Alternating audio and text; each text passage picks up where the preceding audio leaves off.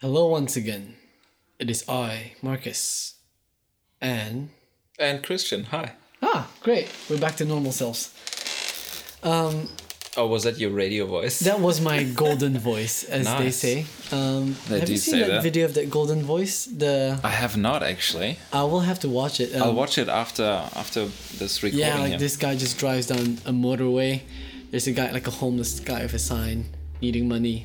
They record him, and he has a golden voice. He used to work at the radio, got fired, but man, his voice. Huh. Anyways, we'll we'll get to that. Okay. I was trying to get that voice for our intro, but I think I failed. Um. I'd say you have a golden voice. Oh, thanks. It's always better to have a voice for radio than a face for radio. Look, you know why I'm doing production? It's because my voice. Because you have good ears. Oh, wow. Yes, that's correct. Nothing about my voice. Anyways, um, speaking of voices and production and whatnot, um, I thought we'll bring you guys something a bit more practical today. Um, What is it? yeah, it's just gonna be a quick one. Um, considering our strengths, I guess, in our different areas of life, um, it'll be good for us to discuss the three things that you, Christian, would tell, I guess, a junior MD or someone who's um, coming into this world of musical directing, or even, I guess, if you could go back to the past and talk to yourself, and the three things you would really want a young MD to learn Oh man. to get right. Just three?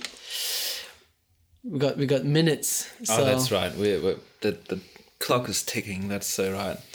Um, just if you're one of our like millions of followers who have no idea what what an MD is, it's not a medical doctor. Um, as Mark said, it's a musical director. So we have um, in our band there's w- one person assigned to be the music director. He has a mic, and only people on stage and a few selected people off platform able to hear him and he directs the band um i guess my top three because time is ticking would be um relationship parts and questions like my one two three um please elaborate. no- number one, uh, uh, uh, uh, relationships. Everything we do comes back to relationships.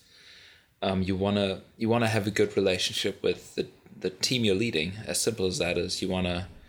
Um, I guess is the, this can be as practical as you, you get to a rehearsal and instead of like rocking up late, plugging in your instrument and then being ready to go, you you come early. You um, make sure you check in with everyone involved. You make sure you say hello, how are you, and have a 10 second conversation with each so that it's not like you're not playing with random people or we're actually friends playing together. Mm-hmm.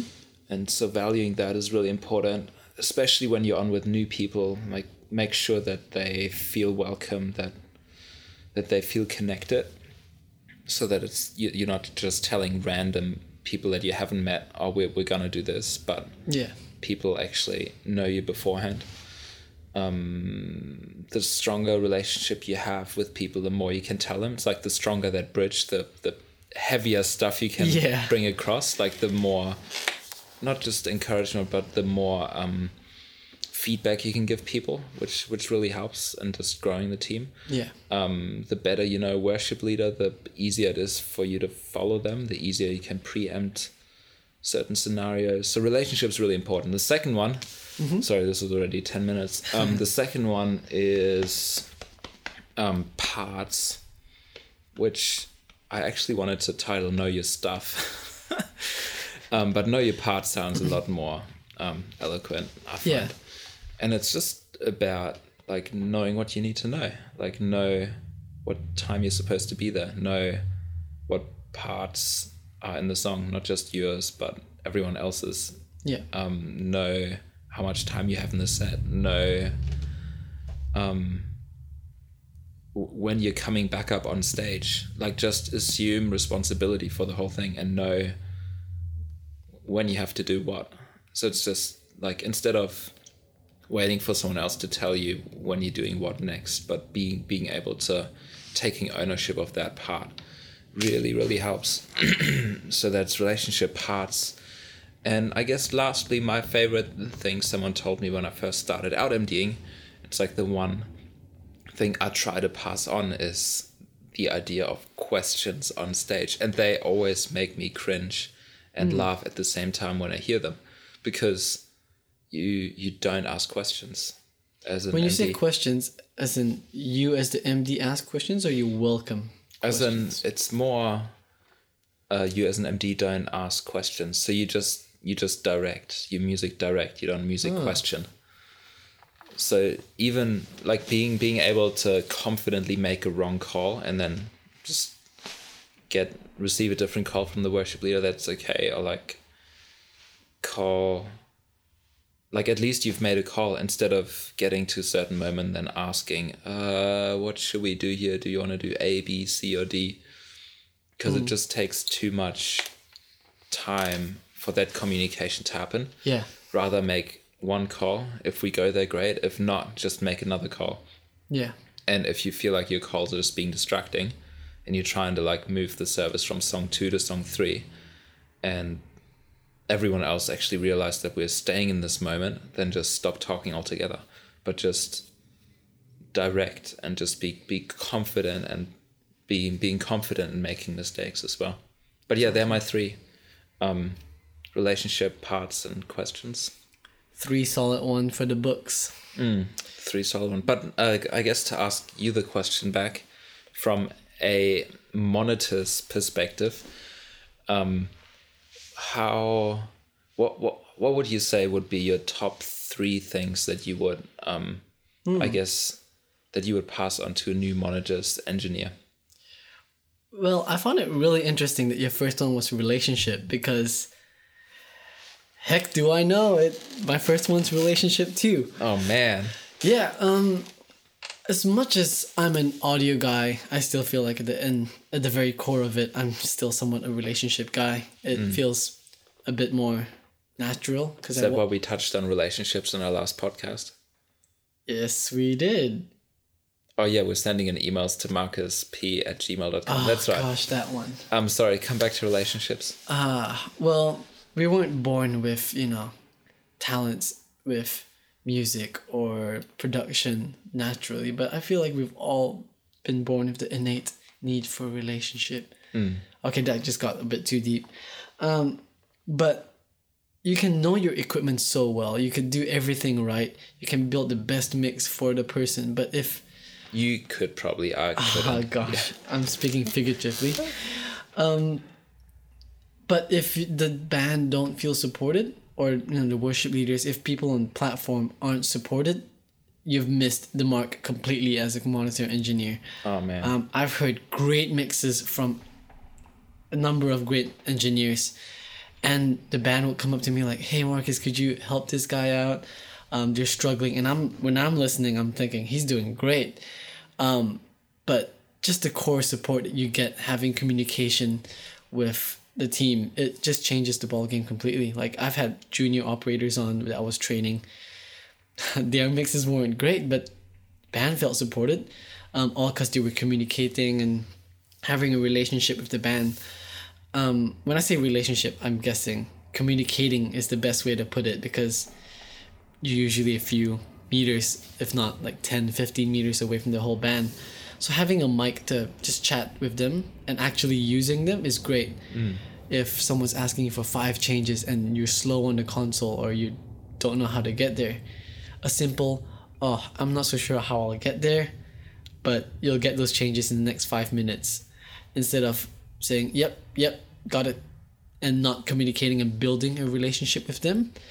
Uh, it just creates much more support when you're actually engaging in communication and relationship with them. So, yeah, that's my number one. so good. Yeah, you can have all the skills in the world, but communication and relationship skills, number one.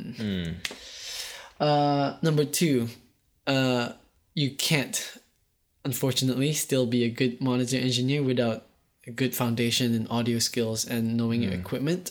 I couldn't. You could. you're actually pretty decent at it.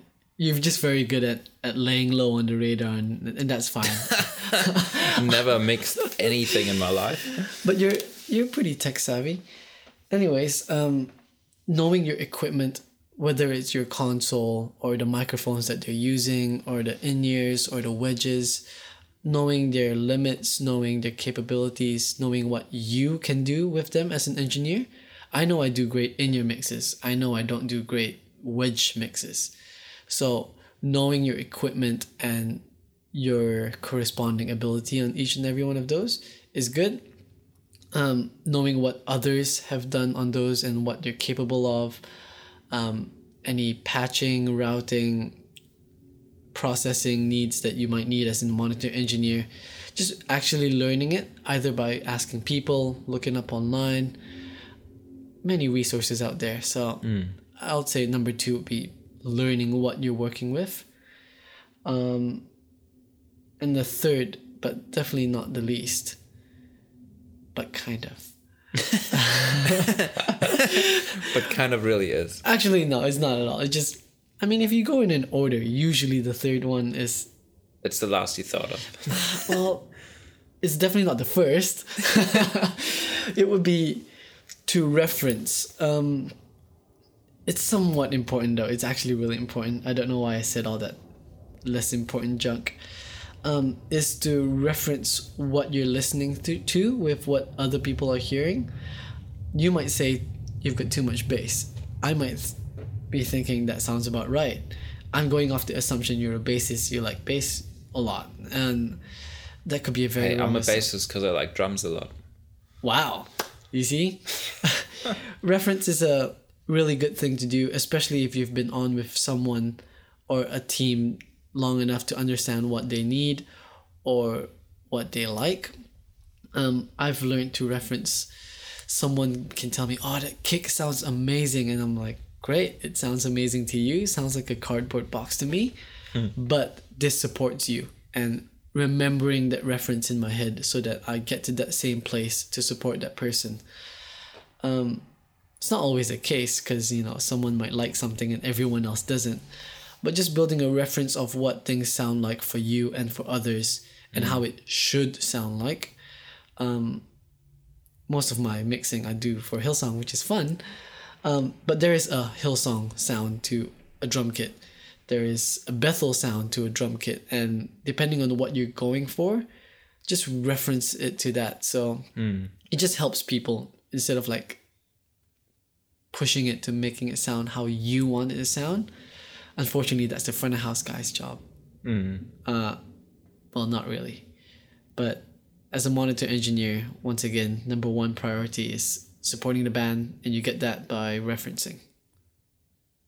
That's my three. Very good. These are our three, and we'll see you in our next podcast. Thank you.